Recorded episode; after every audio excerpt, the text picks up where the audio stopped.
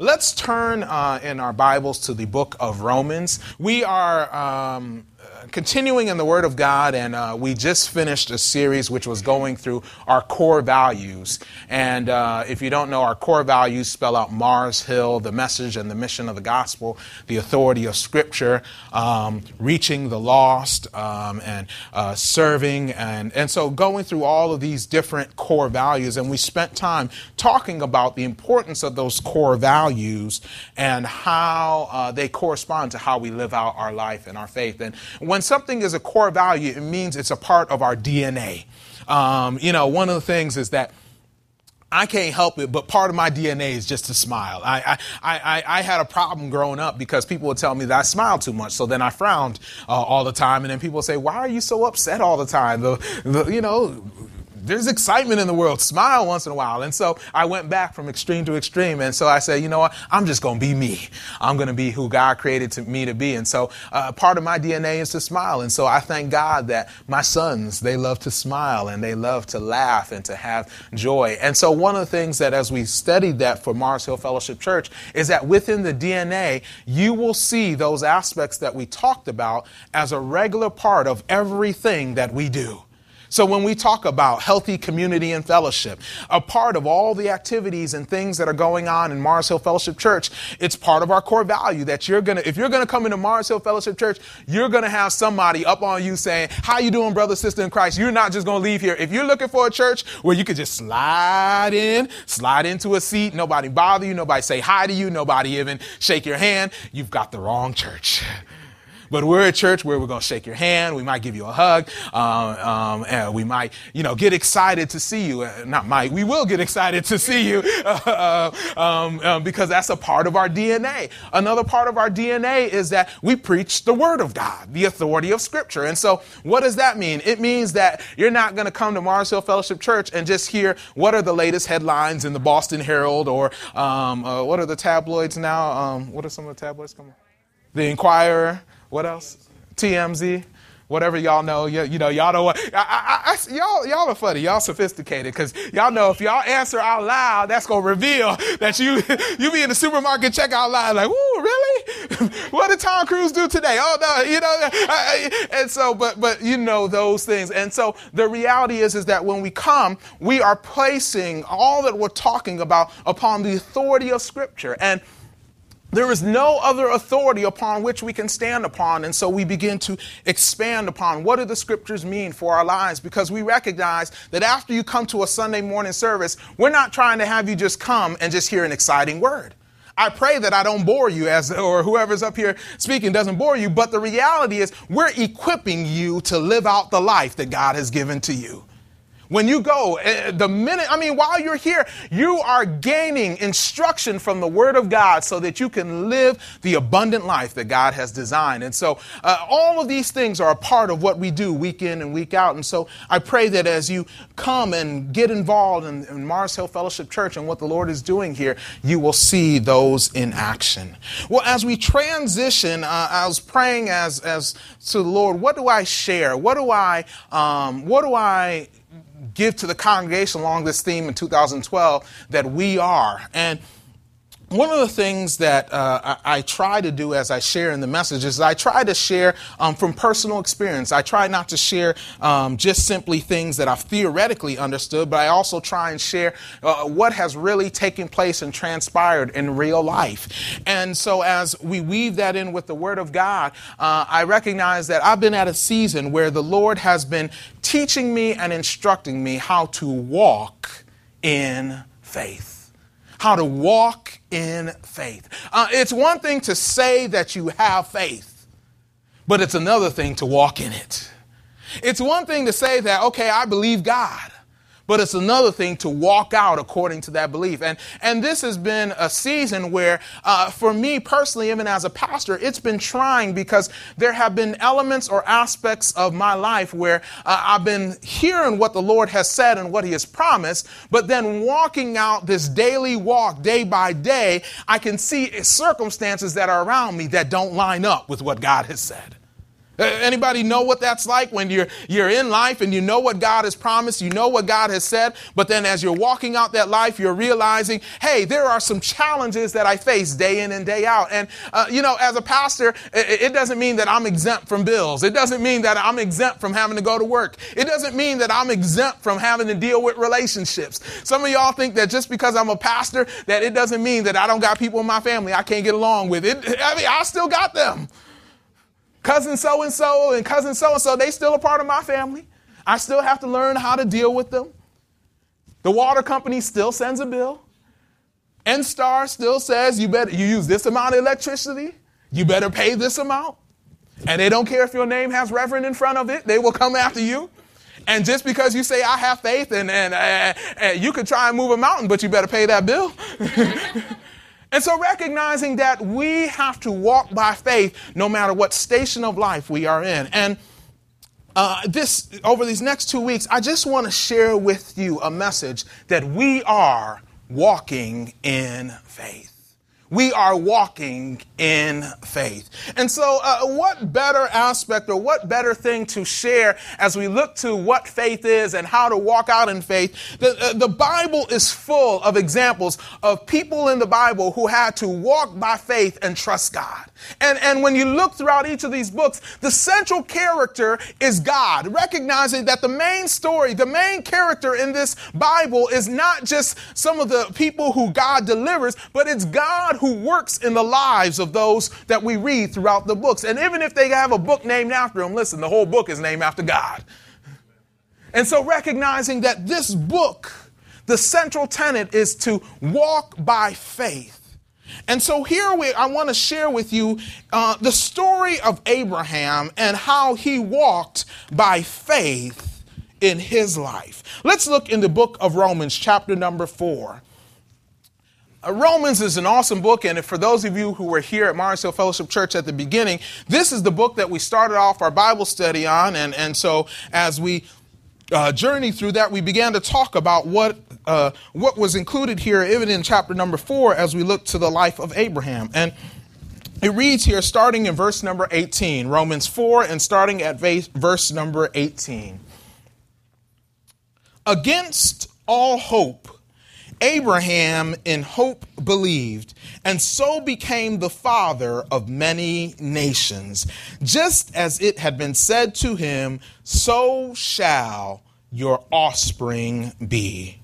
Without weakening in his faith, he faced the fact that his body was as good as dead, since he was about a hundred years old, and that Sarah's womb was also dead.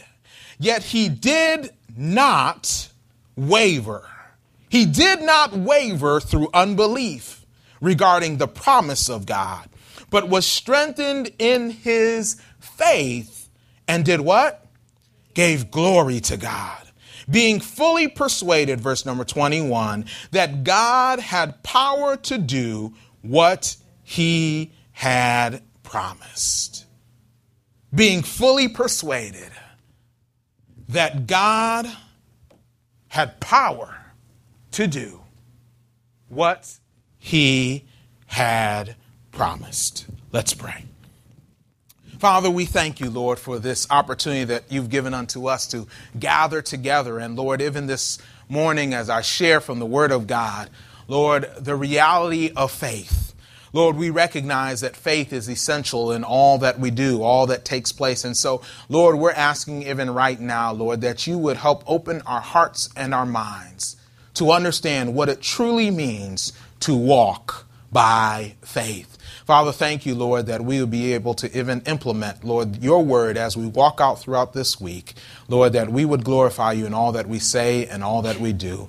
Father, I pray, Lord, even as I now expound upon your word, Lord, will you give me the grace that is necessary, Lord, to be able to communicate effectively so that as the word goes forth, it will penetrate the hearts and the minds of your people. Lord, that it would take root and grow and bear great fruit. We thank you and praise you for it. In Jesus' name. Amen.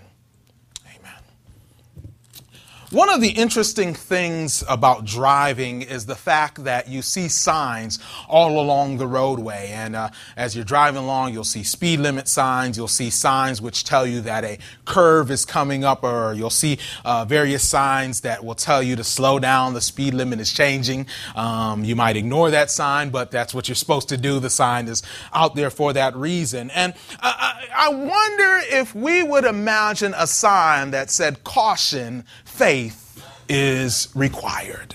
Uh, you know, if we consider life to be a roadway, we often consider that this sign would be posted similar to on a roadway where there are only sharp turns. Uh, if any of you have dro- uh, driven down on 95, you know that uh, just south of Providence, there's a pretty sharp turn there, and you see a whole bunch of arrows telling you to watch out. There's going to be a sharp turn that is coming there. And there have been a few times where I'm driving and I'm not paying attention, just jamming to my music. And I'm like, oh, wow, okay, slow down a little bit as I hear the tires squealing. And uh, when we think about this aspect of faith, many of us kind of associate faith with, I only need faith when it comes to the big, the difficult, and the extreme situations. Uh, you know, the faith to be able to get the job that you're looking for, the faith to be able to, you know, uh, uh, you have someone who's sick and, and they're on their deathbed, or, or the faith when, you know, you have a $3,000 bill, tuition bill that's due and you're wondering, okay, Lord, how am I going to get this covered? Uh, the faith to, you know, wonder, okay, Lord, there are these things that I need to get accomplished and I don't know how I'm going to do those things. But the reality is that if there were a caution faith required sign, it would be at every mile marker, even along the straightway paths, even along the places where it seems very peaceful. You must know that faith is required along every part of the journey. Now, in, driving terms, it's literally faith is required along every part of the journey. Because if I'm not driving fast, there's some other people um, who might be in this congregation who I've seen some of y'all drive. I know how fast y'all drive. I know how many curbs y'all taking out. I know if I'm driving on the road, make sure I give a little extra space. And so, you know, it, it, it is interesting that we understand even from a natural perspective, you could even be on a straightway and you know, I got to pay attention to who's driving around me because you may not know what may happen. A simple thing as a tire going out can tra- transform even how you're being, being able to drive and how you can get to your destination. And so the reality is that faith is required to even be on the road at all. And so, what we need to understand is that if we are going to live the abundant life that God has designed for us, faith is essential. Faith is essential. Now, faith is essential because life will bring to us what I call a paradox. A paradox is this aspect, on the one hand, of what is the reality of my life we know that in things that happen, transpire, take place, uh, the reality of your bank account, the reality of your car, the reality of your uh, difficulties that you're facing, all the realities that you have on one hand, and on this other hand is this reality of what God has said.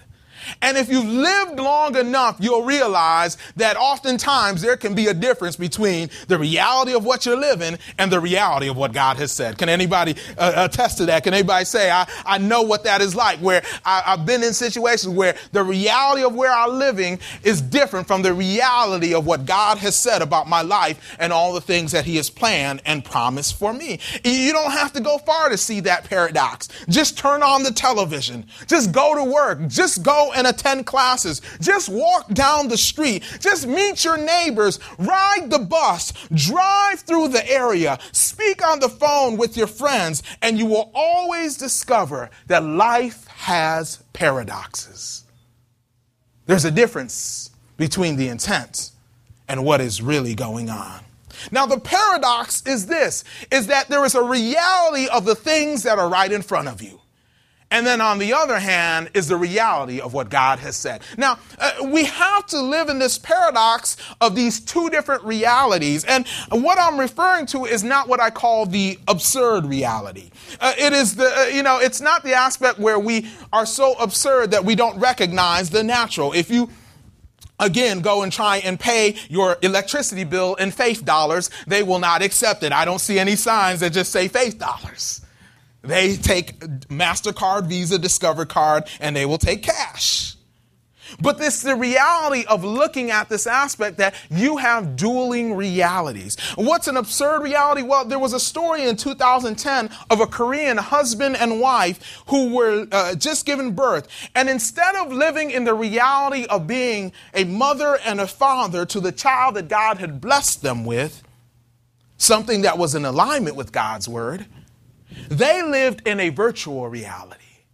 And so every day they would go to the internet cafe and feed their virtual child. All while their real child would sit at home, and every once in a while they would feed them feed uh, that child powdered milk. Within a short time, this child passed away from malnourishment. They were living in a virtual reality while ignoring the reality of what was right in front of them. What we're talking about as we talk about faith is not leaving the reality of this world. We recognize that we are in this world. God has planted us in this world. And even as Jesus was praying to the Father, he said unto them, He said, I pray not that you take them out of this world. So what the Lord was saying was, guess what? You're here on purpose. I mean, God could have said, all right, Jesus has done the work. He's come here into the, into the earth. He's about to go to the cross. Lord, Take them all up. Just get them to heaven. But the Lord says, I pray that you don't take them out of here, but that you keep them from the evil one. You keep them from the evil one. So what was the Lord's prayer? The Lord's prayer was that while you're here on this earth, that even though there will be altering realities of things that are going on, that you would not succumb to what the evil one has planned, destined, designed for you. And the evil one has designed circumstances. He's designed to get into your mind. He's designed to get into your thoughts. He's designed to get into every aspect of all that you're doing, all so that he can be an accuser of the brethren and say, God doesn't really love you. And if you only understand the fact of the reality that you see, then it might very well be true that you might live in that virtual reality, not realizing that God has planned something much more better and much more real that we have. You see, we are in this world, but not of this world. And that means that our citizenship is in the kingdom of God and our eternal home is heaven, but we are called to live as a light in this world.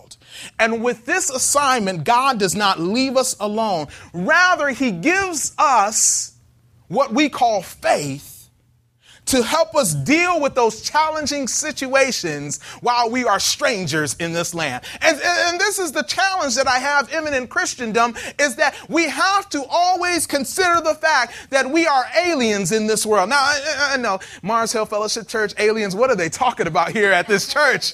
Uh, what I'm talking about is the fact that an alien is someone who is not native to the place or to the land or to, to this place. And you have to realize that this earth as it is, full with sin, full with all of the disasters. You look around you and you see all kinds of chaos happening.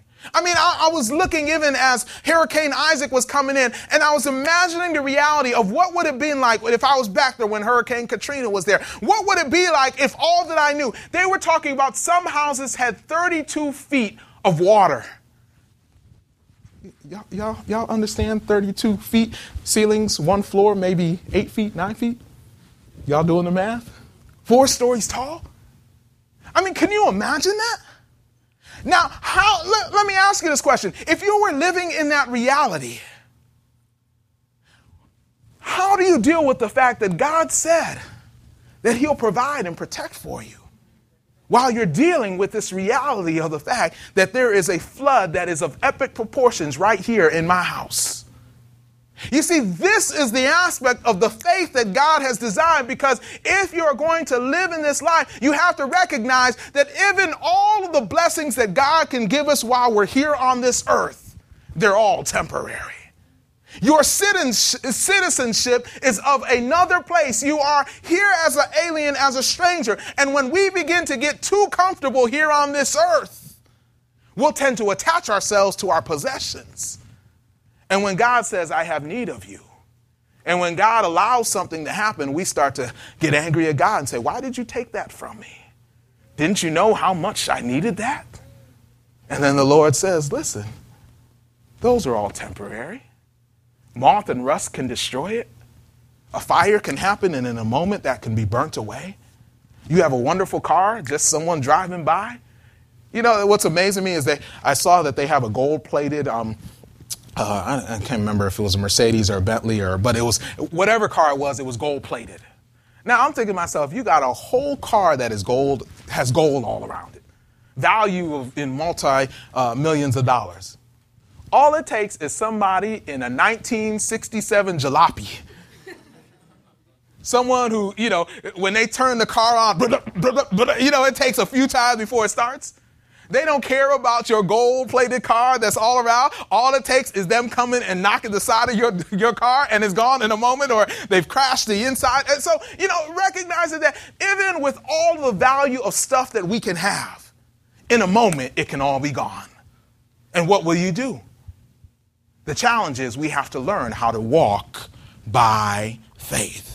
So God gives us faith to deal with this comparing reality between what we see in front of us and what God has said. Until we reach our earth, our eternal home, we have to recognize that we are going to have to live with these two paradoxes in tension and realizing that God's word is forever true, even though the circumstances in front of us might say differently. So, how do we do this? Hebrews 11 and 6, it declares this. Many of you have heard this verse. Many of you have heard this scripture. You, you, you've read about it. Many of you have posted it on your wall. Uh, you know that Hebrews 11 and 1 says, Now faith is the substance of things hoped for, the evidence of things not yet seen. But then it gets down to verse number 6 and it says, uh, Let's read this together. And without faith, it is what? Possible to please God. So, here is something that as the scriptures are sharing with us that without faith it is impossible to please God, we have to recognize something. That if you are going to be a follower of Christ, it is implicit within this that your goal and objective is to please God. And, and, and, I have to say it explicitly because we have lost in translation that part of being a Christian is that part of our work is that we're here to please God. And so, if we're here to please God, it means that we're going to have to be able to walk by faith in order to please Him. And what the Bible says here is that without faith, it is impossible to please God. Have you ever asked, why is it impossible to please God without faith? I mean, he says it there without faith, it's impossible to please God. I mean, I'm the type person, well, why is it impossible? Why is it impossible? Well, here is why it is impossible. It's because the reality is, is that you can only have one master. You can only serve one person. And your faith will either be in the God of self will, self pleasure, the comfort, the one who the, you will serve self, or you will serve the God, the God of all of the universe. And so, what he's saying is that if you're going to serve the God of all the universe, you're going to have to have faith to trust him. I teach this in our premarital classes the reality that, listen, if you're going to marry someone uh, uh, just because they're wonderful, you still have to have faith in walking in marriage. Because all of the wonderful traits, guess what? They still leave the toilet seat up. They still forget to, you know, clean the dishes on the day that you're supposed to clean the dishes. They still have, you know, the morning hairdo, you know, uh, all of those things that we think are so wonderful about them. And then you get into the reality of what is, you still have to walk by faith. And faith is not simply just a leap of blind faith a leap of, into the darkness. And many of us, when we think of faith, we think, all right, faith just means ignore every circumstance and just jump in. But in reality, faith is based upon knowing the character and the nature of the one in whom we're placing our faith and trust. So you need to know this. When you're working at your job and you have the option to cheat and advance in your career, or to walk in integrity and maybe not advance as quickly, guess what? Faith is required. When you have to raise your children and you're still going to work, so you have to entrust them into someone else's care, guess what? Faith is required. When you are single and desire to be married, but want to make the most out of your singleness for the glory of God, guess what? Faith is required. When you are going throughout all of thy circumstances, faith is required. And faith is required not only when things are at crossroads or there are challenges, but also in good times. Guess, guess what? I know some of you have been waiting to say, Lord, I can't wait till you bless me with this great job where I have all the money I need. And Lord, then guess what? I will really tithe to you. I will really give you what is due to you. Guess what? Even when you have money, faith is required. It, the zeros just keep on adding up. And, and, it, and it takes faith to walk out and say, Lord, I trust you even with my earthly resources. Guess what? When you've been blessed to be admitted to a great school here in Boston, and maybe you did great in your academics, you still have to walk by faith in order to walk out that call that God has given to you. You have to know that to live this life, faith is required. So, what is faith? What is faith? Uh, just put this definition up real quickly. Faith is our trust and confidence in the character of God that leads us to a place of obedience to God's will, regardless of the presentation of earthly circumstances, in accordance with or in opposition to our desired outcome of a situation. Now, this is a good legal definition, and I wrote it. Uh, so, uh, uh, so it, it, addresses every potential challenge that is there. But here's the, things that you know faith requires trust and confidence. It's our trust and confidence in the character of God that leads us to a place of obedience. Faith is always connecting to obeying. You, did you hear that? Faith is always connected to what? Obeying. Because when you have faith, it is going to require you to do something. If your faith never challenges you to get up and to move, to get up and to do something, if your faith that you say you have in God never gets you out of your comfort zone, I propose to you that you may not have the amount of faith that you think you have. But faith will require you to get out, get into places where the Lord says, I'm going to challenge you to walk this way. And if the circumstance was already there, it's not faith. But when you're going against the challenges of this earth and you're going against the challenge of a present reality that looks different from what God has said, faith is the thing that propels you to say, Lord, I will obey you even though it seems like I'm walking into darkness. Faith it's our trust and confidence in the character of God that leads us to a place of obedience to God's will, regardless of the presentation of earthly circumstances, in accordance with or in opposition to our desired outcome of a situation. You know what's interesting in Hebrews 11? We often talk about what faith got people. And, and, and we talk about, okay, yeah, faith, by faith, they, they earned this. By faith, they got all of these earthly resources. But one thing that is very interesting, it says by faith, Moses chose not to be called the son of Pharaoh's daughter, uh, uh, son of Pharaoh and uh, Pharaoh's daughter. And so what he said, he abandoned his right to be able to get riches in order to do the will of God. He said, I will not enjoy the pleasures of sin for a moment in order to get something else over here. And so, what we need to recognize is that faith is not always just going to get us something, but sometimes it will take faith to be able to say no to some stuff that we don't need. You might be walking into some relationships, and man, from the outside, it really looks good.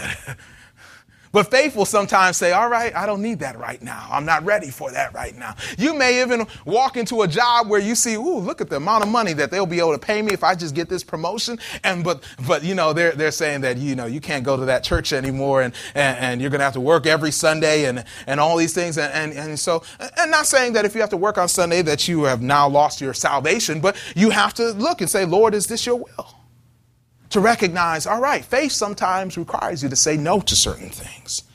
So when we look at this story of Abraham as he walked in faith, we learn three things that I just want to share with you briefly. Faith is, number one, focused. Faith is confident. And number three, faith is tested. Faith is focused. Faith is confident. Faith is tested. Now, I realize that as I'm talking about faith, there are many uh, uh, traditions and backgrounds that many of us may have grown up in as we understood, understand faith. But as we look to the scriptures, we want us to get aligned with a biblical faith. And the first thing that we learn about a biblical faith is that it is focused. Faith is focused. In this day and age, we suffer from what I call extreme distractiveness. Extreme distractiveness. And the reality is that if we never learn how to focus, we will never finish well the task that God has given us to do. Uh, uh, you know, it's amazing. Uh, the cell phone, I mean, we can become so distracted by cell phones. I mean, uh, some of you who uh, know that you're addicted to the cell phone, you check Facebook every five minutes, and you know you might even scroll back and see, okay, what did somebody write? Um, they talk. Uh, there was a study that did the number of fecal bacteria that uh, had attached to um, cell phones because people will um, take their. sorry for the scientists uh, that will attach to phones because people use their cell phone in all types of places. Um, uh, they talk about how people. Uh, has anybody ever had this? And, and this happened to me sometimes, I can admit it, where your cell phone might not even be in your pocket or it's in the other pocket, but, they, but you have what is called the vibrating phone syndrome it feels like your phone is vibrating and you go to reach for it and you're like, oh, it's not even in my pocket and that wasn't my cell phone. And so what we realize is that this aspect of even with all of the technological advances that we have, we've still become more distracted. Things that were supposed to help us become more efficient have given us more things to check. Do you realize that, you know, 10 years ago, there was not a Facebook to check every day? Do you realize that there wasn't Twitter statuses to find out, hey, what did the last, last person say? You know, you couldn't go on Twitter and see whether it was trending that University of Michigan lost last night. I mean, you couldn't go on Twitter and, you know, check out, all right, let's see what the latest pop star said or live blog any one of the video awards or anything else like that. Do you know that beforehand there were, there, there life existed? And there were cars and automobiles and you know it, it, there was really people living in that day and age and what we need to realize is that even though all of these challenges are there, we have to learn how to be focused, and faith is focus. And the challenge for us in this world is not only to be focused, but to be focused on the right things. The passage here in Romans chapter 4 starts off with this in verse number 18. L- let's look at it there. It says, Against all hope, Abraham in hope believed. You know what this verse is saying? It's saying that against all of the options that Abraham could have placed his trust, trust, he made a choice to have hope and to place that hope in the promise of God.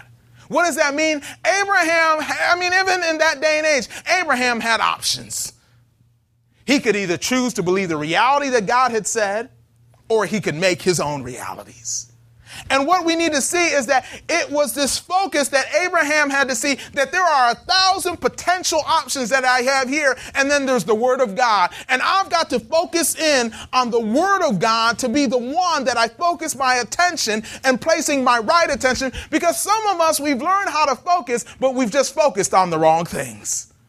Because some of you, you know what I've seen? That when you have your mind to do something, you are tenacious. You, there will be nothing that will stop you. I mean, some of you, you go to the gym. I mean, it is amazing. It can be rain, sleet, snow, anything. You are still in that gym. You still lifting. I mean, every, you could have ran three miles and you still go, I got to go to that gym. And you're just lifting and lifting. And I'm just like, oh my goodness, how do you do that? And you're focused but it's more than just being focused. You have to be focused on the right things. And so it says here that in spite of all of the competing options, Abraham made a choice to focus. Against all hope, against all of the things out there that said this won't happen, this won't take place, this promise that God has said won't happen, that Abraham said that in hope he believed, and so became the father of many nations. Just as it had been said to him, so shall your offspring be.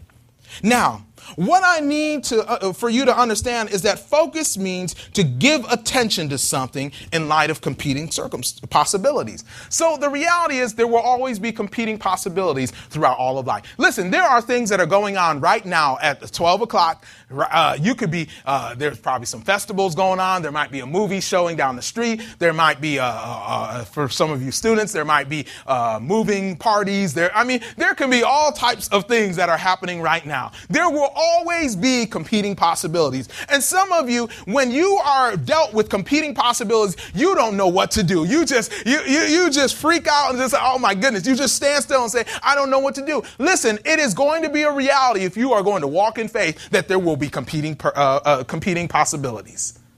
Listen, if you get married, guess what? It does not mean that all the rest of the women of the world die off. There are competing challenges that will come. There are competing possibilities that will come. But you make a choice to say, this is the one that I choose to spend the rest of my life with. And I'm not comparing it to all the 50 million, trillion, gazillion other women that are on this world. I've chosen one, and I'm focused in on this, my bride.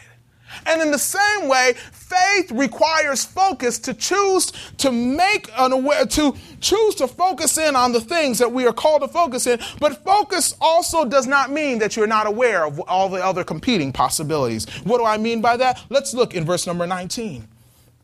It says this Without weakening in his faith, he faced the fact that his body was as good as dead since he was about a hundred years old, and that Sarah's womb was also dead. Yet he did not waver through unbelief regarding the promise of God. Now, some translation, the King James uh, Version, seems to indicate that it says that Abraham did not consider the fact that his body was as good as dead. So uh, they, they seem to, uh, to promote the fact of saying, well, you can't even acknowledge the circumstances that are going around. But the underlying meaning, when you look at it in context, is still there of the fact that Abraham was aware that there were competing possibilities. And what we need to realize is that being focused does not mean that you are not aware of what is going on around you. Faith does not close its eyes to reality. Faith does not close its eyes to reality. Uh, uh, to reality, some have erroneously taught that acknowledging the fact of your circumstances means that you are not walking in faith. But what we understood is that Abraham, he had and knew the best understanding of human estimation of what was going on. He understood the circumstances that he was facing. Look what he said. It says, without weakening in faith, he faced the fact that his body was as good as dead since he was about 100, and, uh, 100 years old, and that Sarah's womb was also dead. Now, I know that in this day and age, we have Viagra and all the things, and we might look at this and say, he is 100 years old. He can still have the possibility of having a baby. He recognized his body was as good as dead. Dead. He, he had tried all the studies. He went to see all the doctors. He, he had went every possibility. And he realized, listen, God said I was going to be the father of many nations, but I realized that in my physical body, it is as good as dead. And there was not an aspect where he was forced to ignore the reality of the situation that is there. You see, biblical faith goes beyond our human potential to God's potential. And so, what you need to understand is that uh, biblical faith can acknowledge the fact that guess what? I don't have it. Guess what? I don't have the skills. Guess what? There are things that I don't have in place. And even if I do have them in place, I need God's strength to be able to sustain it. And so, biblical faith can understand the reality of the circumstances that you're dealing with and then begin to acknowledge what God has said. And if you're walking in this life as you go throughout this fall time, you're going to come into situations where you're going to have to walk by faith and it's going to be a paradox and you're going to have to make a choice. Will I live in the reality of what is in front of me or will I live in the reality of what is God, God has said? And some people will say you have to do an either or, but I can live in the reality of even what's going on right now, knowing that my God is faithful. You see, I, I, have learned even from an early age that I don't freak out when all these things are going crazy around me because guess what? God is still in control. Before you started acting crazy, God was in control. And even while you're acting crazy, God still is in control. And if you do not know that with certainty, you will not be focused. You'll be focused on all of the distractions. You will not be focused on the course that God has given you. So, biblical faith goes beyond human potential into God's potential. So, this is the challenge. If your faith is simply focused on your ability to do something, then it is not biblical faith. It is simply positive thinking. You see, we can wish a whole lot of stuff. I wish I was a millionaire. I wish I had a thousand cars. I wish I didn't have to go to work every day. I wish I could just sit and sleep. Wishful thinking. And if you have wishful thinking, it's great to wish those things, but that doesn't mean that you're operating by biblical faith. The power of biblical faith is not in faith in and of itself. The power of faith is because of the one in whom we place our faith and trust.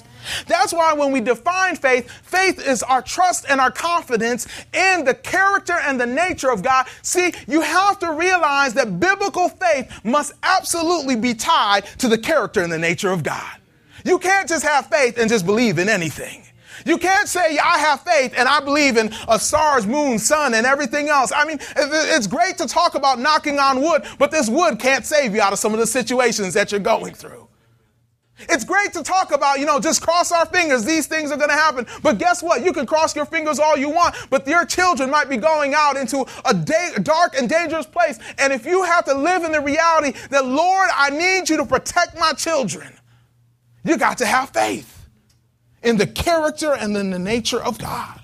It's not a blind faith, but a faith that is focused on God on the basis of his character, his word, and his promises. Which leads us to our second point that faith is confident. Faith is confident. The first thing that we saw was that faith is focused, but faith is also confident. And what do we see here? In verse number 21, as Abraham was dealing with the reality of the circumstances that we're going through, he said in verse number 21 that he was being fully persuaded that God had the power to do what he had promised. When there are competing circumstances, you have to have confidence in the object of your faith. And I ask you this question Who is standing behind the promises that you are standing on? Some of you are wishing and hoping and believing for certain things, but ask, I'm asking the question behind those things, is it God, based upon God's promise or is it simply based upon your wishful thinking? The reality is that we often determine in whom we're going to place our trust and our faith based upon our prior experiences. And so, what happens is that when we consider the risk of perceived disappointment that we felt, we will often choose to place our faith based upon how comfortable we will be in the place of this faith and trust. The reality is, is that if you're going to walk by faith, there will be times where it seems very risky. There will be times where you see the reality of what's going on and the reality of what God has said, and you will have to go against the notion just to be comfortable to trust God even when it's uncomfortable. When you look at the honor roll of faith, they weren't commended all simply because they just went where it was comfortable. They were commended because they chose to trust God despite whether their comfort or their physical comfort would be there throughout all of the things that were taking place. And in verse 20, it says, He did not waver through unbelief now, that doesn't mean that he didn't have momentary lapses. It doesn't mean that he didn't have bad judgments. But what we have is that he wrestled with the reality of what was in front of him, and then he made the choice to walk by faith through the promises of God. And how did he do it? He became fully persuaded that God had the power to do what he had promised. Now, I need you to see an important point here. Abraham, the promise, the promise was that he was going to become the father of many nations. So when he was dealing with the reality that was adverse to that promise, he did not strengthen his faith by simply telling, into the mirror and say, I am a father of many nations. All right, say it louder. I am a father of many nations. Now, it's great to be able to encourage yourself in the Lord. It's great to be able to speak to yourself and being able to be confident. But how he really got strength, I want you to pay attention to what the Word of God says. How did he get strength? He did it by becoming fully persuaded that God had power to do what he had promised. You're wondering, how can I build up my faith?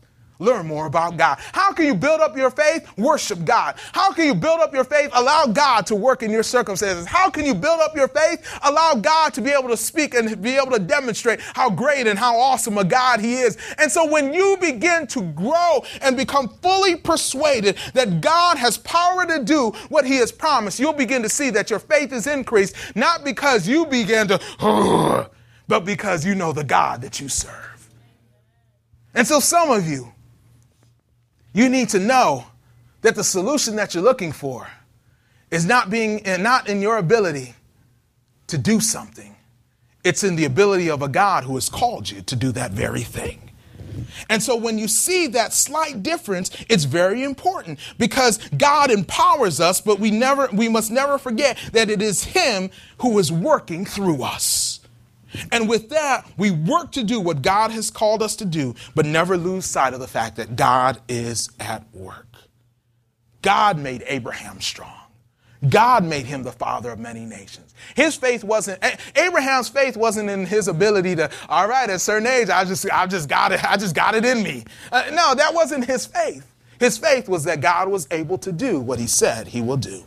The last thing I want to share with you this morning, number three, faith is tested. Faith is tested. What does this mean? An integral part of faith is that it is tested. James said that faith without works is dead. Fabian, can you come up here? I need uh, uh, to use you this morning. What we need to realize, and just stand here and just face right there and just stand there. What we need to realize is that faith that is never tested is not faith at all. And some of us, we get afraid or we get frustrated because we look at the impossibility of situations and say, Lord, why would you put me in this? But the reality is, God has already given you the tools that you need to succeed through it. He just wants you to use it. And so, in the midst of it, we have to recognize that faith will be a testing, it will be a pushing, and faith will always challenge you. Listen, if there weren't a challenge, you wouldn't need to have faith. And we already said that faith is necessary at every stage, every place that we're walking. Caution, faith is required. And so what you need to see is that faith is required at the beginning, faith is required while you're in it, and then faith is required even while you're going to the successful conclusion of it. Now, this is what happens with a lot of us. We may consider the impossibility of a task. We do not, we may consider, okay, Lord, what are you going to do? And we see faith as simply an obstacle. We see the challenges or the realities of the circumstances as obstacles. And so, uh, Fabian, try and push, push against me. And so, what we see, oh man, softer man. no, I'm just messing with you. And so, we see faith, I mean, we see our circumstances. Man, would this thing get out of the way of the things I'm trying to do? And so, what ends up happening, we get mad at God. Lord, why'd you bring that situation? Why'd you bring a Pastor Joe in my life? He gonna challenge me to be at church every week. Oh my goodness, Lord, why, why, why did you bring me to this church where, where they actually are challenging me to grow in my walk and not just come and hear a great sermon? All of these challenges that we have in front of us, and many of us think that this stage is just what I call the waiting stage. You ever felt like that? You feel like you're pushing against circumstances that are going there, and you're just like, Lord, will you just move this obstacle out of my way so that I can go to the next place where I'm really supposed to be? But what you don't realize is that while you are pushing up against this obstacle that is going on, God has designed this obstacle because there is something that is happening in Fabian as he's pushing against this obstacle. You don't realize that he is growing stronger and his muscles are going greater so that when he comes to the situation down the line, he will already be strengthened in faith to be able to endure through it. But some of y'all, you just say, skip it to the side. I want to skip. Can I jump over that? Can I go and pass go and then go to the next round? Some of us want to jump over these things, but not realizing that God has placed that there so that your faith will be built up.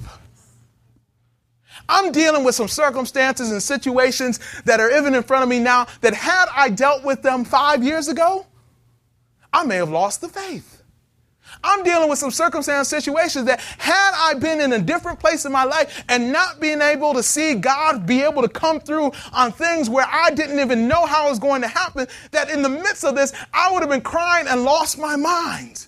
But because I walk through the life that God has given to me, and I've walked through and I've been able to see, even in some dark places, where God still was faithful in the midst of all that was going on, when God made impossible situations come out of nowhere. Y'all don't know my testimony like I know it.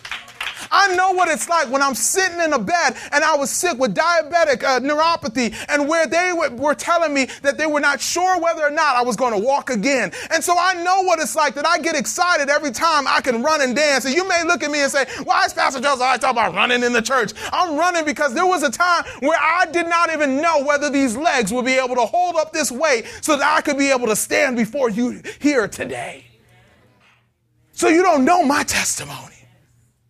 But in that knowing that God was building up my faith, so that when I got to places where I'm looking at it and say, Lord, why would you allow me to go through these things when I'm sitting there and wrestling? And I, I can't say that I've mastered and perfected all this, but what I can say is that in the midst of all that, I know that God is making me stronger. I know that God is strengthening me in my inner man. I know that God is leading me to Him so that even as my faith is tested, I know that I'm being strengthened. And the thing that we have to realize Thank you, Fabian. That in that time of testing, it's not a waiting stage, but it's a strengthening stage. And this is what he said about Abraham. He said there, he did not waver through unbelief regarding the promise of God, but was strengthened in his faith and gave glory to God. When your faith is tested, get ready to give God even more glory. Faith says yes to God's will no matter the difficulty, no matter the circumstance, no matter the timing. But when you walk in faith, you've got to put your full confidence in Him, His word, and His promises. Listen, let me use it from an earthly standpoint. Many of you have heard Pastor Michael and I talk about this P90X. And, and, and, and this journey has this has been difficult for me. I mean, I did Tae Bo and everything else, but this was a whole nother extreme level. And I remember the first day that I got in there, I, I kind of, I mean, uh, I joked around and saying I was doing a pre week. I needed a time to start beforehand. But in reality, I was dealing with my own fear that what if I can't do this? I done told the whole congregation I'm going to do P90X. And I can't, I can't do it. And so imagine how I felt the first day. They got all these push ups, and I'm like, oh, I can't even do one diamond push-ups. And i'm like and i'm trying to find a way to cheat to kind of make myself feel good about it but i'm sitting there wrestling with it. And the best part of this journey for me has been knowing that now as i look to this challenge as i'm nearing the end of this first time through p90x is i begin to see my muscles becoming strengthened. And things that i couldn't do in week number one i'm now doing closing out in week number 12 why do i share that with you faith is not just about the ability to compare our faith with someone else and say, man, can I do that? Or can I do that? Or can I do that? But faith is what God has given each and every one of us to be able to walk out the life that He has called you to. And some of you, you're struggling because you might look at someone else who's walking in faith and you might look at your faith and say, My faith ain't like their faith. But the reality was, we all had to climb in order to get there. And God gives us faith as a tool that enables us that while we're dealing with the reality of the world that we're living in day in and day out, that we don't lose sight of what God has already said. Every day, every moment, you're going to be challenged. You're going to have realities that are going to come in front of you, and you have a choice to make.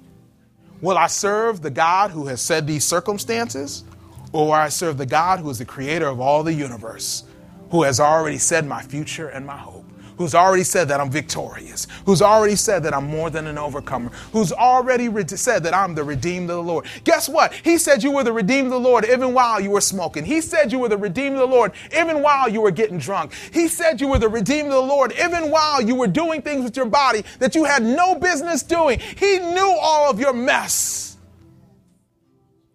But he still in faith said, I know this is my son and my daughter and I've called them by name. Now, the challenge is will you have enough faith to trust that God knows what He's doing and He knows who He chose? Because some of you, you can't deal with the reality of, Lord, if you knew all about me, guess what? He knows all about you and He even knew before you even did it. There was a season in my life where I was just like, Lord, I have this and I have that and I have this challenge. But the Lord said, I know you. I created you. Don't let those things hinder you from trusting me who called you by name. I've called you to walk by faith.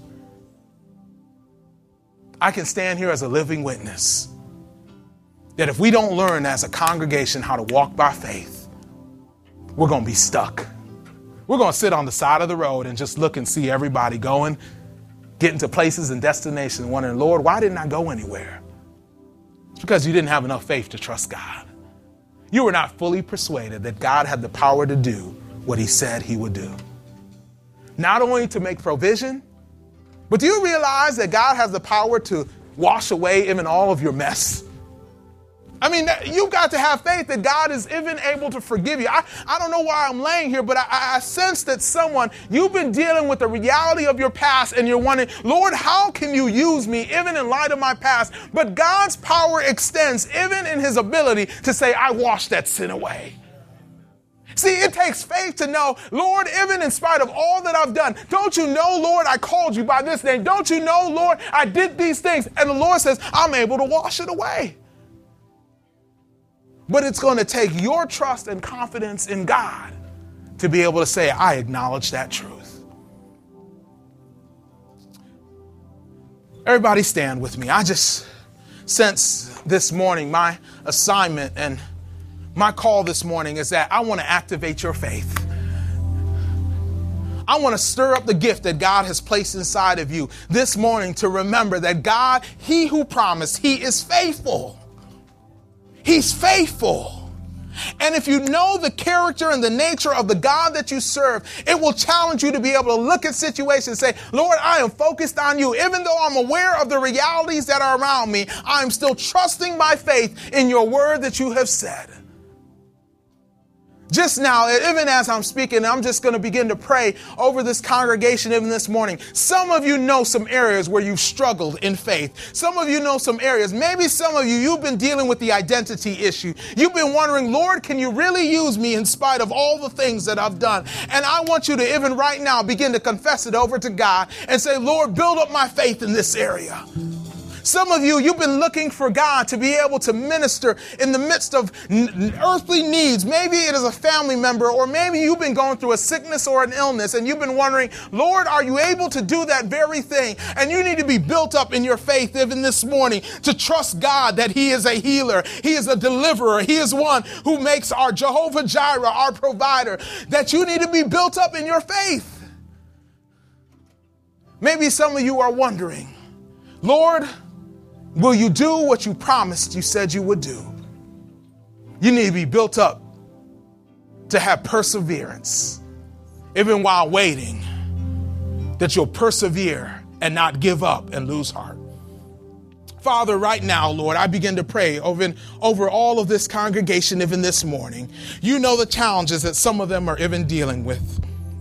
Lord, I pray that if there is anyone here who does not even know you as Lord and Savior, Lord, that they have had not had enough faith to trust you to say, Lord, I can place my life into your hands. Lord, that even this morning, as I have declared the word of God, Lord, that you would stir up even within them, Lord, the need to put their full faith and trust in you. And Father, for those of us who are believers, Lord, who you've called by name, oh God, Lord, we recognize that we can say, Lord, Lord, I believe, but help my unbelief. Lord, in the areas where we've been struggling in faith, in the areas, Lord, where we've been wrestling with doubt, Lord, we can understand and be even being able to acknowledge the reality of the circumstances that are in front of us. Lord, even as Abraham recognized that his body was as good as dead and Sarah's womb was not even able to carry this, Lord, he still reckoned the fact that you who promised was faithful. And so, Lord, even right now, I pray, oh God, that even your people would come to a reality, a fullness of reality of who you are in the midst of everything that is going on. Lord, I speak this even as a place where I need to grow in my faith, oh God. But Father, I know that this is the word that you have declared, even for this house, that we are walking by faith, oh God. Faith, oh God, Lord. Faith, oh God, Lord. Even right now, Lord, help us to trust in you. Help us to trust in you, oh God, Lord. Lord, to not lose heart, not doubt out, oh God. Lord, and even in those times of wrestling, oh God, Lord, help us not to waver through unbelief, but to trust you. For he who has promised is forever faithful. Lord, let your will be done, oh God, in earth as it is in heaven. Give us this day, oh God, Lord, our daily bread, our daily need, Lord, even that which we need to walk by faith on this day. Lord, we don't even need enough faith to live for the rest of the, Lord, our lives. But Lord, just for right now, this day, give us the faith to live another day for your glory and for your honor. Lord, help us, even in spite of desperate circumstances, to give you glory in the midst of the challenge knowing that we're not just in a waiting season, but Father, you are strengthening us and equipping us for the journey that is ahead. We give thanks and glory unto your holy name. Hallelujah. Amen and amen. Come on, if you believe it, give thanks unto God. Give glory unto God. Hallelujah. Lord, you're worthy to be praised. Come on, let's give glory unto his holy name. Hallelujah. Hallelujah. Lord, you're worthy. There's nothing wrong with giving him praise and glory and honor. Thank you, God. Thank you, God, for letting it be done in Jesus' name. For letting it be done in Jesus' name. For letting it be done in Jesus' name. Hallelujah. We give glory to your holy name. Blessed God, our great God and Redeemer. You are Lord over all. Amen and amen. Amen.